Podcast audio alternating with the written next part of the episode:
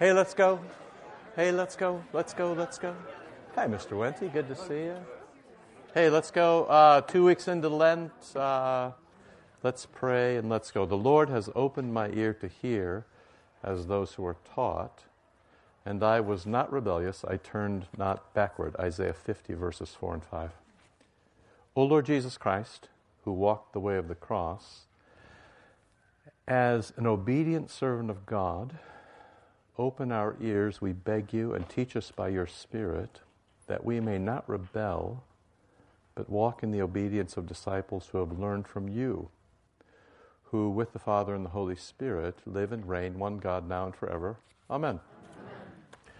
Okay, good to see you. Lots cooking this morning. We'll try to go slowly and kind of keep things in an orderly fashion. Uh, so we, you know, we're a little short, uh, you know, because maybe clock turned over and it wasn't that fun getting up in the dark after having one day getting up in the light. Um, all the Concordia students are gone, except for Chloe, who's a student teacher, um, which is sad, right? Because her kids are still so in your heart, here's what I think we should do. I think, you know, the money you put in the basket today, we'll give to Chloe to make her feel better. Would that be okay? Because she's a poor student. so you see John Crow to get, get it all. If you put it in the basket, it's going to Chloe today, okay? How's that? So, so that you can feel better, or alternately, fly to Florida on the weekend. Okay, so, um, see, already I was going to be sassy, but I, was, I shouldn't be because, you know, it's so easy. Uh, there's a lot of things going on. Okay, so first things first um, COVID 19 and all the attendant things, right? I do have a friend, I think I told you, when he went to, he took his kid to a pediatrician, and he was a professor at the seminary. He took his kid to a pediatrician, and the kid looks the doctor in the eye and says, My dad says a PhD is a real doctor. So, um, just, I'm just saying, uh, I'm going to give you advice, but I'm not a real doctor, okay? That I, you know, like you have read all these things. Um, let me just say, just to start, contrary to what you might absorb from watching the news, panic is not a strategy. Okay? So you might have seen that Italy closed down, northern Italy closed down, Venice is closed. If we were smart, we'd go to Venice today. It'll be beautiful there today. Uh, but you know, everybody tranquilo, right? Panic is not a strategy. And then the, the sad thing about, you know, the news in America is there's 300 cable channels going 24-7. And so what do they do? They poke you where you live. And what do they do? Everyone has to be more excited and more nervous than the last. And what does that do? Just agitate the entire country. It doesn't mean this isn't a real thing. It's a real thing. But also, you know, panic. You know, panic is not a strategy. So, you know, everybody in America loves science, except when science matters, right? So, you know, let's just let's just see what happens. Now, that said, if you read around and listen, it seems to me nobody really knows what's going on. I've asked a couple of medical people that I know. The answers are all different. So I'm going to tell you what we're going to do. Uh, it may change week to week, and um, you know we'll try to do a good job with this. Okay. First, if you're sick, stay home, right? Just stay home. Um, I know that among the things to do is to keep your hands below your waist. No going to your eye, no shaking hands, no touching your mouth, no touching anybody else's mouth. You know, not touching anybody else in the eye. Don't poke your brother in the eye. This is a week you can't do the Three Stooges stuff. You gotta like keep your hands below your. I get this. Here's the thing. Um, if you want to shake my hand, I'm happy to shake your hand just like in a moment, I'm going to say, you know, I'm happy to go to the Holy Supper. But if you don't want to shake at the peace, at the door, you know, fine. Be respectful of everybody else. You know, you're supposed to be, you know, a meter away from people, which you're all in violation right now. So, um, you know, sorry. But you know, you got to figure it out for yourself according to your own comfort and according to your own conscience. But we're all just kind of kind of relaxed. We put tissues out. If we could get hand sanitizer, it would be out. We'll work on it. Like you, we can't find it either. You'll notice. I mean, maybe you don't notice. Although I did tell the guys in the vestry before we went out today that it wouldn't really be, you know, showing your fasting on the corner if you There's hand sanitizer at every chair. We put it on before we go to the altar. You know, we always have. We just haven't made a deal of it. We're going to do our best. We'll wash up. We'll try to, and we'll try to use hand sanitizer and stuff like that. You should do all that stuff too. Um, in terms of the chalice, right? So lots of things have happened over the past week. Catholics um, are kind of on a roll now to take the chalice away from people. Here's the thing um, that's not a big deal because that's in their history. I do know some Catholics who are upset about that because uh, it kind of came top down, but that's how things happen when people are sick, and that's how it happens when you have bishops and priests. So, um, I also, this is just so interesting, uh, so I kind of read some Catholic things, and then I also read some Episcopal things. So I read a bishop's letter last night, I read one last week. What's so interesting is that uh, you would think, or people normally think when they're sick, they practice intinction, which is you receive the host and then you touch the host in the chalice and then you take it, right? Now, um, what's interesting in both the bishop's letters I read from the Episcopal Church, that's been banned. Why is that banned? Anybody got a guess? Yeah, because everybody puts their hand all the way down in the chalice, right? And if you have to choose between your mouth and your hand, what's dirtier, your mouth or your hand? So um, intinction doesn't really solve it because the first guy that misses pollutes the chalice, right? So still then, you know, do you receive it in your hand? Do you receive it in your mouth? I did read of a, of a Catholic church that banned also having it put on your tongue. You have to make a little manger, as Chrysostom says, right? Right hand over left. It's good to review all this stuff, right? If you take it in your hand, you always put your right hand over left and you make the sign of the cross, or as Chrysostom says, you make a little manger for the baby Jesus, and you just bring it to your mouth, and it sticks to your tongue. That way, you don't drop Jesus on his head, and then everybody has to scramble, right? So, just a little review. Um, if you open your mouth, we're going to put it in your mouth. If you open your hand, we're going to put it in your hand. Now, the long and somewhat tedious argument about um, chalices and individual cups. You know, What's, what has more germs, an individual cup or a chalice? You know, you can argue all day long about this. Cups are touched with hands and lots of hands as people start to move them around and brush the other ones and blah, blah. Chalice goes to everybody's mouth, and as you learned in college, physics, or at any sorority party, sharing a cup of beer, liquid to liquid transfer, there's always something that goes on, right? You can't stop it. Yeah, I know none of you drank beer in college. I understand. I, I get it. Act like it was somebody else. I completely get it. Uh, I gave you this, and you know, who'd have thought that the National Institutes of Health would have issued something on chalices, right? Now, this is 35 years old or something. This is from way back when um, HIV was a thing, and uh, I don't mean it's not a thing now. I mean, it was an unknown thing, and people were quite nervous about how it could be transmitted. I mean, way back when, you know, uh, if you can remember how this all started, even with the Magic Johnson thing, if you're old enough, is he going to play in the NBA? What will happen? Blah, blah, you know. Um, you can have a read through this. It basically says um, wipe the chalice in between communicants and you cut down the risk. Nothing, of course, is risk free. So, um, your choice. We'll continue to offer the chalice and we'll continue to offer individual cups as of now. Um, I've even read of churches getting directives from their health departments in pandemics past where they've said, you can't have the Holy Supper anymore. That would be problematic for us if such a thing happened. We'd, we'd have to think about that.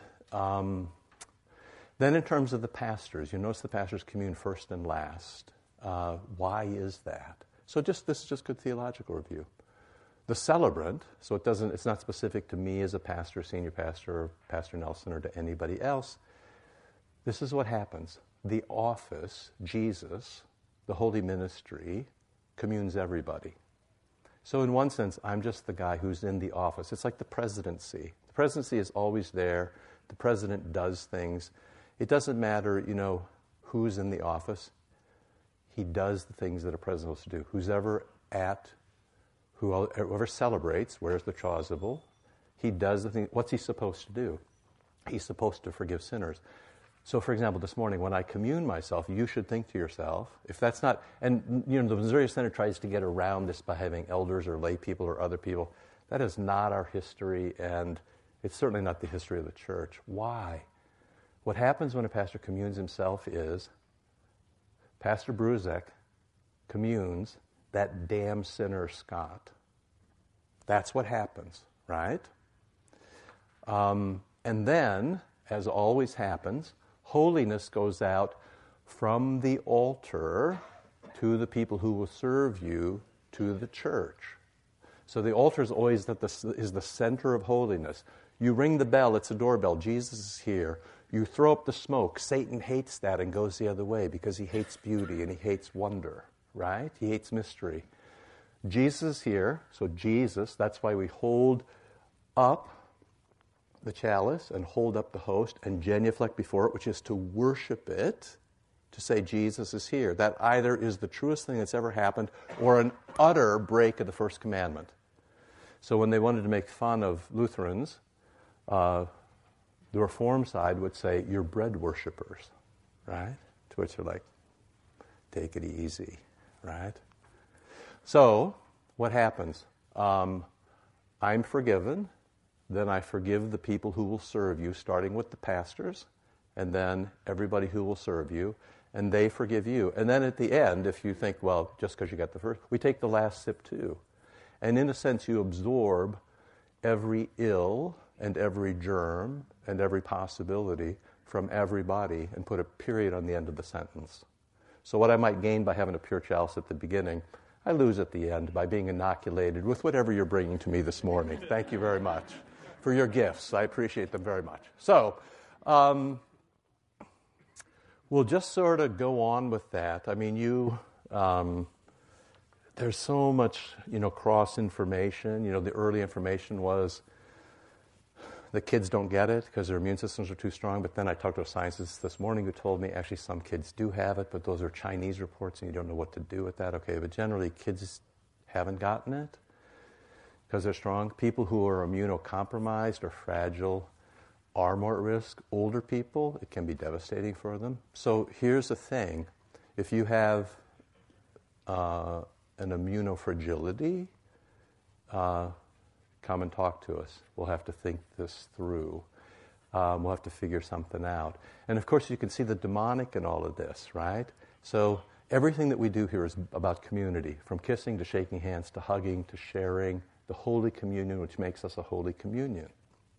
So, you can see how demonic this is. Augustine once said, evil scatters. The Lord pulls everything into unity Father, Son, and Holy Spirit in His church, but evil scatters. And you can see how evil scatters us. So now I have to say, a meter away from you. Now I can't share the chalice with you. Now I can't hug you if you're in trouble, right? And now I'm afraid to care for you if you're sick. You see how that's the world we live in. Now we got to figure it out. We're in the process of figuring out. I can tell you what I'm not going to do. I'm not going to panic and light my hair on fire like I did last time. So, um, you know, I'm not going to panic, right? I'm going to try to listen to people who are real doctors of the medical sort and to scientists. And I'll, but my advice to real doctors and to scientists and nurses and all the rest hey, if you could all get on the same page, that would help me. I still can't figure out if I'm supposed to eat fat or not eat fat for my heart. You can't agree on that either. So, you know, science, ooh, okay. Um, I'm, I'm, I'm all in. If you can just tell me what it is, just let me know, right? Because I'm like Jesus in the prayer, willing to be obedient if you can show me a little leadership. But being nervous every morning, noon, and night on the news and everybody acting like a panic and pointing fingers at everybody else, yeah. So we're in flux. Um, We'll try to take care of you. Um, the soap dispensers are full, the Kleenex are out. We'll try to get hand sanitizers. We'll try to pay attention. We'll try not to go to our eyes or our nose or our mouth while we're around you. You all do the same thing. And then we'll just kind of figure it out. Um, okay? How's that? That's as much as I can do by memory. Questions about any of that stuff? If you get a bright idea, or if you're a specialist please come and see me. Because I'm not a specialist, and frankly, I can always use a bright idea. But we're just not, we're not going to act like the evening news. I mean, people are sick. It's very contagious. Maybe it's peaked out some places like China, but who knows what the news flow is like out of China? Maybe it's not. We got a ways to go. Everybody calm down, and we'll just keep going. Okay? Be good? Let me know if you are um, nervous or if you need to talk, or especially if you have a condition that would. I got some ideas, but I'm, I'm reluctant to take, for example, take the chalice away. Um, Jesus says, do this, and I, we want to try to do it. Um, in a very rare, you know, it's a very rare case where something like that might happen. That's done with a lot of prayer and fasting to come to that. Y'all good? All right. Uh, try to all your Facebook posts and all the other things. Just try to try to keep it in. Try to keep it in perspective. Okay. Yes, Peter. Did you notice more people using individual cups? We did have a little bit of an uptick in individual cups, which is fine. You can all do what you want. We'll put an extra um, ring of individual cups, individual cups at the late service, and you who are altar guild people, why don't you just do that until we talk again? We'll figure it out. This is we're figuring it out in real time. Here's the thing. This is not the sort of thing where people should get a, it shouldn't break your conscience about this. If you want an individual cup, take an individual cup. If you want the chalice, take the chalice. You know, at the end, when I drain the chalice every week, I sometimes think to myself, if this is the way the Lord wants to kill me, perfect, right? It's better than getting hit by a bus. So uh, it, is, it is what it is. On the other hand, you don't want to be glib about people, about things that really, uh, really can be bothersome or hurtful to people, right? So, okay, all good? Questions about any of that? We'll try to do our best. I mean, we're not geniuses, but um, not in this. But we will, I mean, we're not going to, this isn't the biggest thing we've ever seen. We've seen a lot of bigger things in this. So, you know, just like, you know, all good. Hi. What's up? If anybody hasn't decided on something to fast yet, for some reason, um, fast from touching your face. Wow, really? I, I, re- I usually ask people to do, do an easy thing. This is a very, you know. All right. Um, then I, you know, it won't surprise you that I'm going to do something that's a little bit nonlinear now. But uh, don't worry, it's all going to work out in the end. By the way, just out of curiosity, how's your fasting going? Everybody okay? Just take it easy. You know, don't over, don't, you know.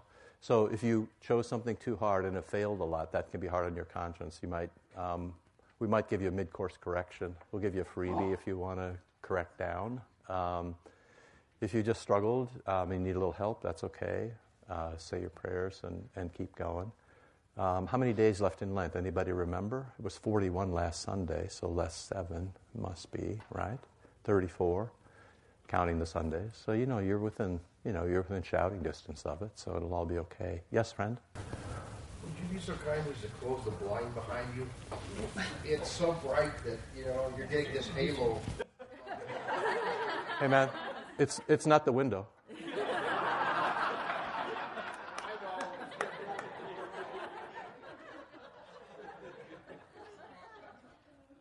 I know those are supposed to be those are supposed to be closed. I don't know. You know, we're about to redo this room, and you know, on the table was whether or not we take out the stained glass window or not. Yeah, we already guessed that. That's why it looks like that.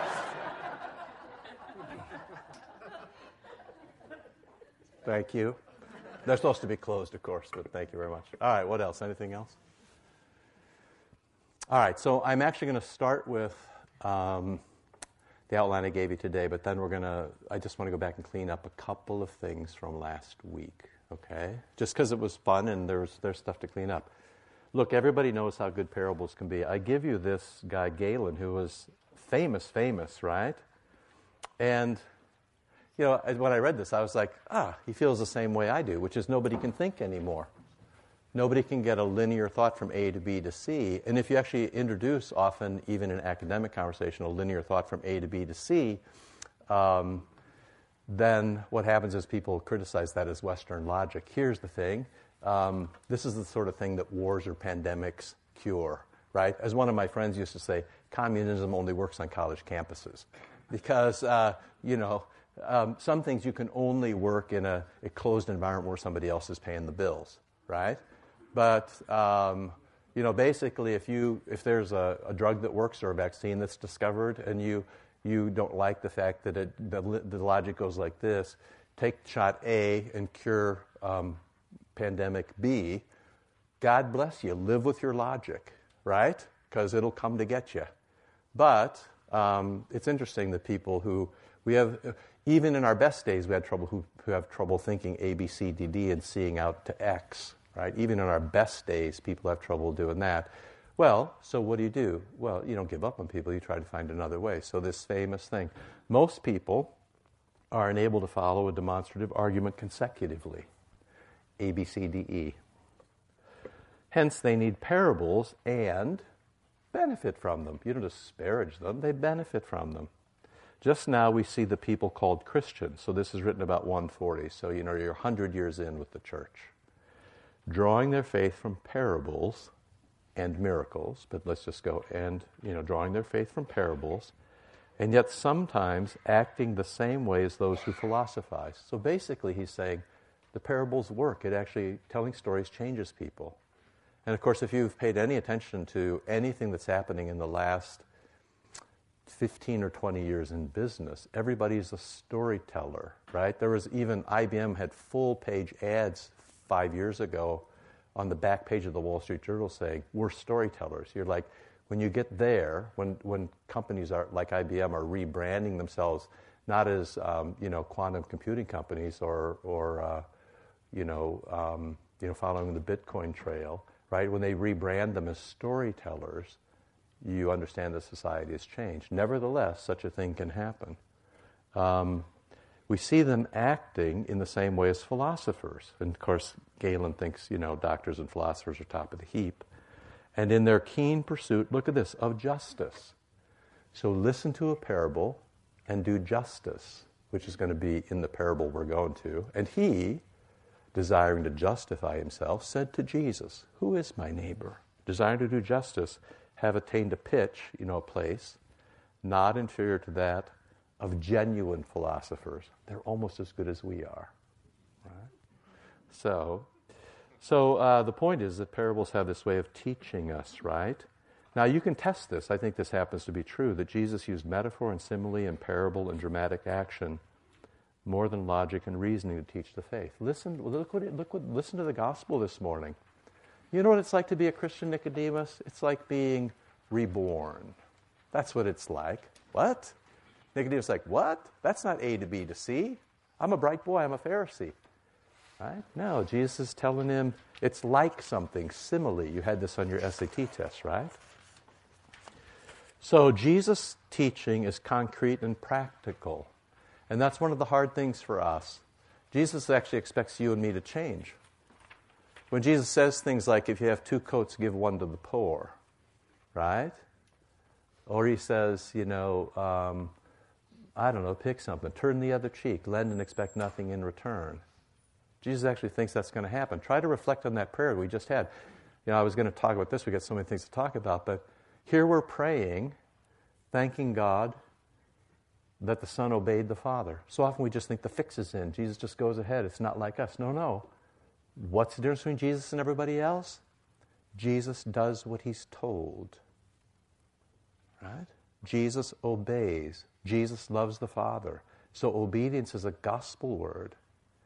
And, you know, your point, as you're going to find out in the parable that we'll get to this week and next, is to love God and love your neighbor as yourself. What's the one word that sums up the law and the gospel? Love. In a single word. Jesus says it and Paul says it. Love is the single word that sums the law and the gospel. Love God with all your heart and mind and strength, and love your neighbor as yourself. This isn't theoretical or optional. This is what you're meant to do. And one of the great sadnesses about the church is we all call ourselves a church and then we don't do anything or don't do much about what Jesus tells us to do, right? Chief among these is tithing and giving alms, of course. You know, and it's uh, don't get me started about how 10 is really 2.4% in the Missouri Synod. Really? Yeah. Read the text. So we don't force Jesus into our theological boundaries or philosophical boxes. The great Norman Nagel, now sainted, God rest his soul, if you ever wrote a paper or said in his presence, the idea that Jesus would, or the concept of faith, would stop the conversation until you um, excised and probably exorcised the word concept and idea against the notion that Jesus taught concepts like any other concepts, or Jesus had an idea like any other religion, or Christianity is a religion like any other worship. Jesus is a one of a kind, and he's trying to explain to you what it means for him to be a one of the kind. And the Word became flesh and dwelt among us full of grace and truth. What does it mean for God to be in our presence? Right? And he doesn't explain it A, B, C, D because you can't take it. I can't take it. We can't understand it. It's mystery. So the kingdom of God is like a man who is reborn. The kingdom of God is like a sower who sows himself a seed. The kingdom of God is like a man who was going down from Jerusalem to Jericho and saw another man beaten naked and unconscious on the side of the road. Right? This is how Jesus explains to you what's going on in this kingdom. And in one action, he's trying to erase our presuppositions, right? What we think is right what we think is. I just went to my face. So uh, what we think is right, right? We, we, what, we, what we think we know, what we think God wants, and he's trying to replace that with other assumptions, other biases, other presuppositions, like you should move through life and lend and expect nothing in return, and you should just relax, know that it's all going to be okay. Right? So a parable isn't an illustration of a thing. It's not just like, hey, here's a nice story. No, no, the parable is the thing. The parable is the house that you live in. The parable is the window through which you see the world. I said the same thing about icons. Do you remember? Icons are the window through which you see the world. It's not a pretty picture. It is vision that defines everything you see. In the same way, these parables define how you're going to live. This isn't like book stuff. This is how you live when you walk out the door tomorrow or how you live in this place. I mean, this is what makes you so fabulous. Over the last 20 or 25 years, you've been able to absorb these stories as your own and become one community. Why is St. John the way it is? Why do people walk in and go, whoa, this is different, like a couple of families did this morning? Why, do, why does community matter, right? Why, when you walk downstairs, is every kid included? and nobody's crying and nobody's being bullied. Why is that? Right? Of course, it's because of you and being adults and being parents, but it's also because you've absorbed the parables as a real thing. Right? Why is there so much work still to do? Yeah, because we haven't completely absorbed it. You know, we rebel against it. I gave you a thing on free will, which we'll go through in just a bit. Um, when we kind of wander back to the other parable and finish it up. The point is, this is how you're meant to see life. Or, and this is the hard part, this is what it is to listen. And almost nobody can listen. I don't know, I know I could count on one hand the people I think can really deeply, deeply listen. You know, as Nouwen said, listening is spiritual hospitality. So it means, you know, you're not preparing your rebuttal, right? Watch a presidential debate. Does anybody listen to anybody? Or is it just about dom- power and dominance, right? Which, of course, as you know, are antithetical to this kingdom. That's where we started. You know, but even think about your own family. Do people actually listen to you and absorb? Again, from Norman Nagel, you know, he used to say, in theological argument, the first move that you make is to recapitulate your opponent's argument and make it stronger. So you'd say something like, um, oh, you're against the baptism of babies. Now, um, one more thing that might help you is this little um, throwaway quote from, um, you know, and so nobody does this because nobody cares about truth. People care about being right, they care about being dominant, right? Science, all the data, right? All of it and then see where it leads you, and then also understand what the boundaries of science are. Right? Science is a good thing. This whole notion that the church is against science, um, yeah, it's not even well.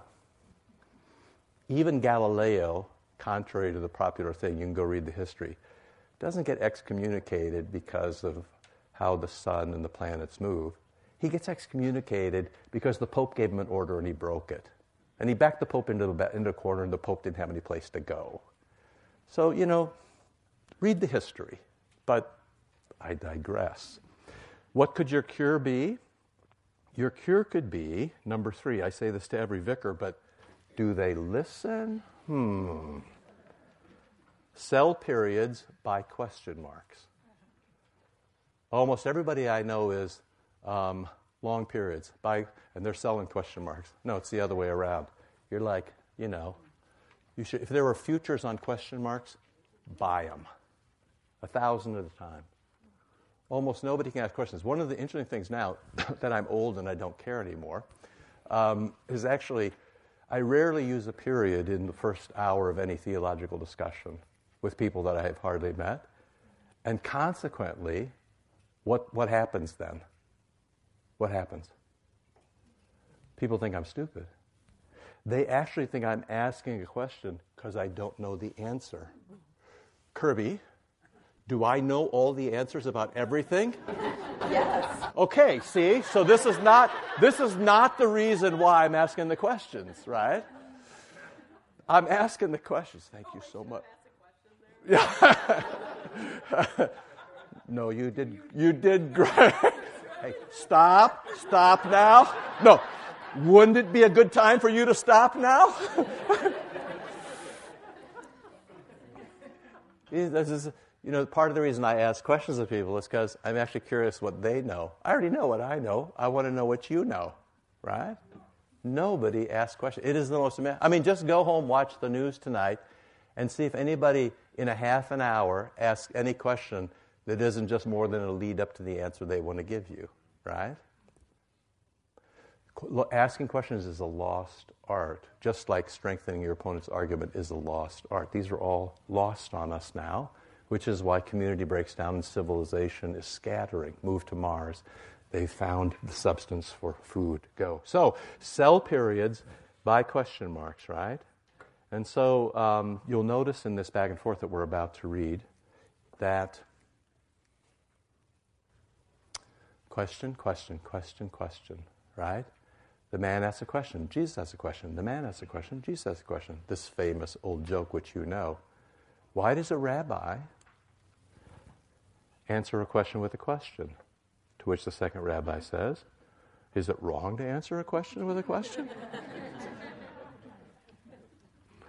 so, um, of course, you know that I don't mean um, fake questions, I mean actually real questions. So, rhetorical questions are fakes. The question marks are really periods, right?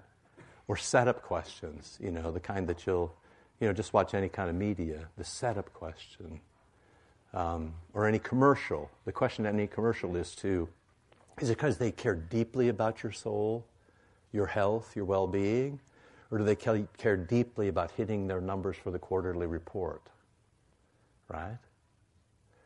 But you might, you might just, um, if you ask questions about people, it takes a certain self awareness, uh, it takes a certain confidence, it takes a certain, hey, I don't careness where this goes, so without the ability to dominate things. But if you ask questions, you'll find these conversations go marvelous places, especially when it comes to Jesus. Jesus doesn't tell you you can't ask your questions. Ask your questions. You can ask any questions you want. Nicodemus, right?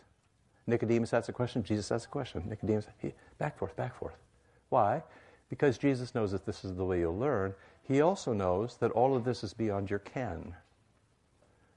You don't have the ability to comprehend God, to understand God in every last detail. You have the ability to apprehend some things about God. For example, that God is love, that God is for you, not against you, right?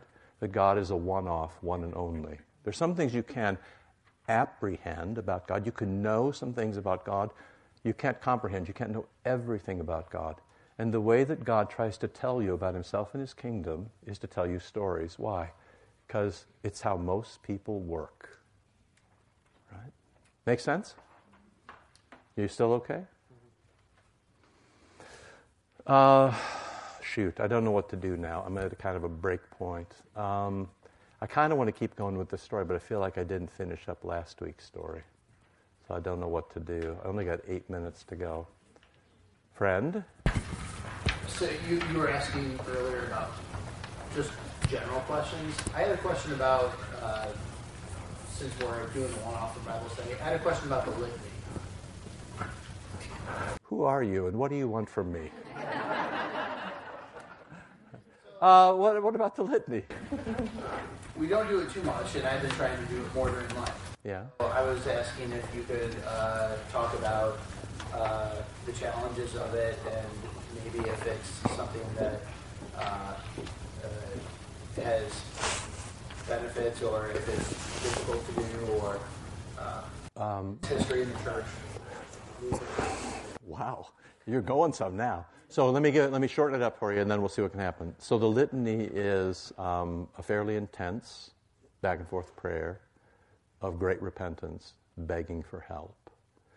We do it on the highest day. So you just did it on Ash Wednesday, right? Pastor kneels down before the altar, people back and forth, do do do do do do. You know, you can have it for um, Lent, and if you said it every day in Lent, you'd be a better person at the end of 40 days. But it also is, um, it has a specific focus, right? Which is this great repentance of our sins. And you have, I just know you well enough to know that there's other things that you need to pray about as well. So you can use it for a period of time, see what it does to you. The, you know, how far back it goes or exactly where it comes from, I mean, the broad form is there early on. You could probably pull it out of the Old Testament. But, um, you know, off the top of my head, I don't know. If you want to keep it for once a day for Lent, go ahead and keep it. But I would, um, we'll just see where it takes you, and then don't forget the other things you need to pray about. There's other things that you should be praying about that you know and I know that I know that you know, and you know that I know, and stuff like that. Mr. Marcus. Back to baptism, when uh, people ask me why we baptize babies, I, I say the Holy Spirit has moved the parents or a friend or an uncle to bring that baby. So it's a Holy Spirit thing. That's a very nice, kind answer. The sassy, the, yeah, oh yeah, that's good. Yeah, we baptize because the Holy Spirit would love to baptize them. However, I'll give you the sassy, early Melanchthon Catechism, first catechism ever answer. Why do you baptize babies? Because they die. That's not the sort of thing that you'd want to say to a parent, but it's the sort of thing you should say to a parent. Why do you baptize babies? Because they die. Of course, that's written at a time when infant mortality was 40 or 50 or 60 percent, which, as you know, is the reason Martin Luther is Martin, because he was born on a Thursday and taken to the church and baptized before he could die. It was the feast day of St. Martin of Tours, so he becomes Martin Luther. We baptize babies because they die. That's the sassy, harsh, law minded, there's some gospel answer. Um, but on the other side, you do, of course, move it because a range of other things like the Holy Spirit move it in their heart. I got five minutes. I'm going to clean up the parable of the sower. We're going to come back next week and do the, we'll do the rest of this parable. But I just want you to continue to welcome parables as a way of exploring the kingdom. So it was so interesting, a couple of things that were said to me last week and a couple of things that we didn't do. Uh, one of the things with stories is you have to be careful pressing them too hard, right? And so you have this very interesting thing where the seed is Jesus. He sows himself, and he sows himself into you, and he sows himself into the world, and he sows him into you and all your pals around the world who are everything from rich soil to stone. Uh, one of the most optimistic things um, that came kind of from somebody who grew up around a farm, one of the most optimistic things was, you know, don't forget to say that even for where the seed falls on the pavement, on the hard ground, right? Um, the farmer will be back next year. And so again, and again, and again. In some sense, that's not in the story, but it's very encouraging. So if you have a parent or a child or a brother who's outside the church, sow at will. But you also have to remember the beginning of Romans where it talks about how fallen we are, and then there's this horrible verse where Paul says, what? It's like 2 5 or 3 5. Do you presume upon the righteousness of Christ? Which is to say, you think you can just ignore the seed that's fallen on you and hope that the farmer will be back next year? Question mark. Because he says, I mean, what's his point? His point is, yeah, seize the day, right? The Lord is here and been merciful to you. Be careful. So, yes, I take the point that if you kind of imagine about this, you can imagine Jesus being merciful enough to come back year after year after year, Sunday after Sunday after Sunday. Yes, yes, yes. But we could all be dead by next Sunday if you watch the news tonight and see how urgent this is, right? And especially if you went to the Eucharist and touched the cup, you could be. So, you know, don't presume upon the righteousness of Christ. Second, um, you had this thing where, oh, just one kind of um, earthy thing more from Luther, but Luther used to say things like, the devil is the best teacher, the devil is the best theologian, right? It's kind of interesting. He would say, when the devil just comes and just wails on you, he pushes you to think and pray. In the same way, I don't know if you've thought about this, it was, um, you know, for you who are more delicate, um, you have to remember that the Hebrews are earthy people than Jesus was too, right? They killed things, they made them bleed, they, you know, burned things up, and so. So what happens um, for you who grew up on farms or anything? You know, what happens when the birds come and eat the seed and then fly away? What happens? They spread those seeds everywhere, right? It's one of the ways that, I mean, if you just do a little basic biology, it's the way that things get moved around. That's Luther's point. The devil is, so the devil never gets the best of Jesus. Even in, if you kind of take this as the devil swoops down and eats the seed and robs the possibility, what happens? Jesus can't be destroyed, and he gets scattered kind of far and wide. And then I just want to do one last thing, because this is always very hard, and it is the thing that, you know, kind of upends people. But let me, let me just see if I can give it to you this way. Just about the human will. Now, you have to remember, I put a note in here where you couldn't put, you can't sort of have your high school biology course imposed on a story that's 2,000 years old. You all know about dirt and fertilizer and how things work together and this and that. But in the ancient world, at the time that Jesus told this and the time that people heard this, everything was about the seed. Right? The seed was the deal. Okay? And you just have to let the story be told in its own context. You can't kind of adjust the story to what you know now. Now, that said, what do you know about the human will? Basic thing. This is Erasmus and Luther, bondage of the will, first thing that gets argued about, 1519. You know, um, you can choose anything horizontal. You can choose what color car you're going to buy. You can choose what you're going to have for dinner. You can choose this, that, the other thing, okay? You can choose anything horizontal with regard to human beings. You can't choose anything with regard to God. You're deaf, dumb, and blind with regard to what's beautiful and what's divine. This is, if you need to hear this in another way, this is why you can't choose for Christ. This is why um, there's no synergism where you do part of the work and God does the rest, right? So, um, this is what happened. But the thing is, now you have this story where Jesus takes himself, and depending on if you want to think about Jesus sowing himself into you, or if you want to think about the Heavenly Father sowing Jesus into you, it doesn't matter too much. Jesus gets sown into you. And what happens? With his touch, right? Life comes, right? There is, if you will, this resurrection. From dirt where there is nothing, there's suddenly life that springs up. This is just like being baptized. This is just like coming to faith. This is the third article of the Catechism. I believe that by my own reason or strength I can't believe. But the Holy Ghost calls me by the gospel. Hey, I love you. Enlightens me with his gifts. Boom, turns the lights on. Sanctifies, which is forgives everything and then pushes me toward holiness. And keeps me, which is surrounds me with angels and protects me from any from the devil, the world, my flesh from going wrong in the true faith. I believe that I can't believe. But Jesus, the Holy Spirit went to work on me. That's this story. Okay, last thing. If you are indeed the A, B, C, D, E type, if you prefer, you know, philosophers to storytellers, here you go. From the Lutheran Confessions, right? And then we're going to go. To some extent, reason and free will are able to lead an outwardly virtuous life. So, you know, people often go, What's interesting in you? They do the same thing you do, same, same. Well, no, it's not same, same. It might be that you gave to poor and a pagan gave to the poor, but it's the same because you both gave to the poor, but it's not the same.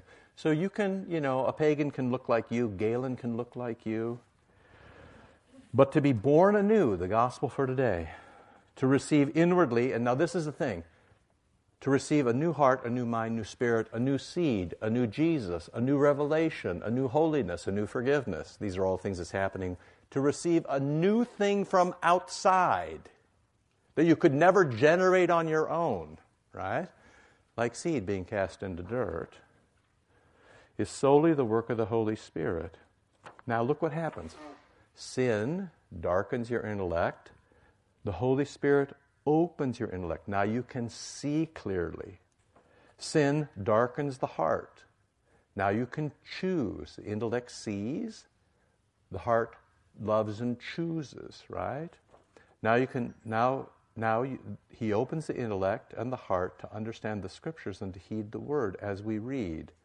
Then he opened their heart, like by Lydia, like like God is at work in you. You're not at work at God, God's in work at you, right? Um, God gives repentance, gift talk, right? Um, he works faith. So faith is God's work, not your work. You, faith never talks about itself. You can't, you can't say, my faith. It's not your faith. It's God's faith given to you. It's only yours because it's been given. Right? It's been granted to you. This is the work of God. This is the gift of God. God gives, and do you understand the gift stuff here? Gift, gift, gift, gift, gift. Lutherans are all about the gift, right? 100%, right? The Holy Spirit is a spirit of regeneration and renewal. You would hear that as resurrection, right? God removes the hard, stony heart, the hard, stony ground. God removes, God chooses to grow in hard, stony ground, right? God removes the stony heart and bestows a new and tender heart. That's how it works. God gives you a seed that grows even in the worst of circumstances. The, um, you know, the, the green covering um, Detroit's concrete, or one of you showed me a petunia growing up through a crack in the driveway. Yeah, that's how it works. In short, every good gift comes from God. No one can come to Christ unless the Father draws him. So what happens? Jesus sows himself, Jesus starts to grow, Jesus gives his gift, Jesus comes alive, to which your only possible response is, Thank you very much. Amen, I love you back, and all the other things you've learned to say over the years. Right? Apart from me, says Christ, you can do nothing. All our sufficiency is from God. So we talked about this last week. If you do good, it's God's fault. If you do bad, it's your fault. What have you that you did not receive? There it is. And if you received it, why do you boast about it as if it were not a gift? So when Jesus sows himself and grows up in your life, your proper response is thank you, Jesus, for the resurrection. Thank you, Jesus, for the gift. Thank you, um, Jesus, for whatever you might give me. Okay, I got to go, but if you put, you know, five bucks in the basket, Chloe gets it. And just think how wonderful her life will be because you love her. Let's pray. Lord, remember us in your kingdom and teach us to pray. Our Father, who art in heaven, hallowed be thy name. Thy kingdom come, thy will be done on earth as it is in heaven. Give us this day our daily bread, and forgive us our trespasses, as we forgive those who trespass against us. And lead us not into temptation, but deliver us from evil. For thine is the kingdom, and the power, and the glory, forever and ever. Amen. Thank you. Oh, one last thing. Plans are pretty well set that on May 3rd, Pastor Kendall will be installed at the 8:30 service big party. You decide if you're having mimosas or not, and then the late service will be canceled because you might decide to have mimosas. Okay? So on May 3rd. Got it? Okay, love you. See you. Bye.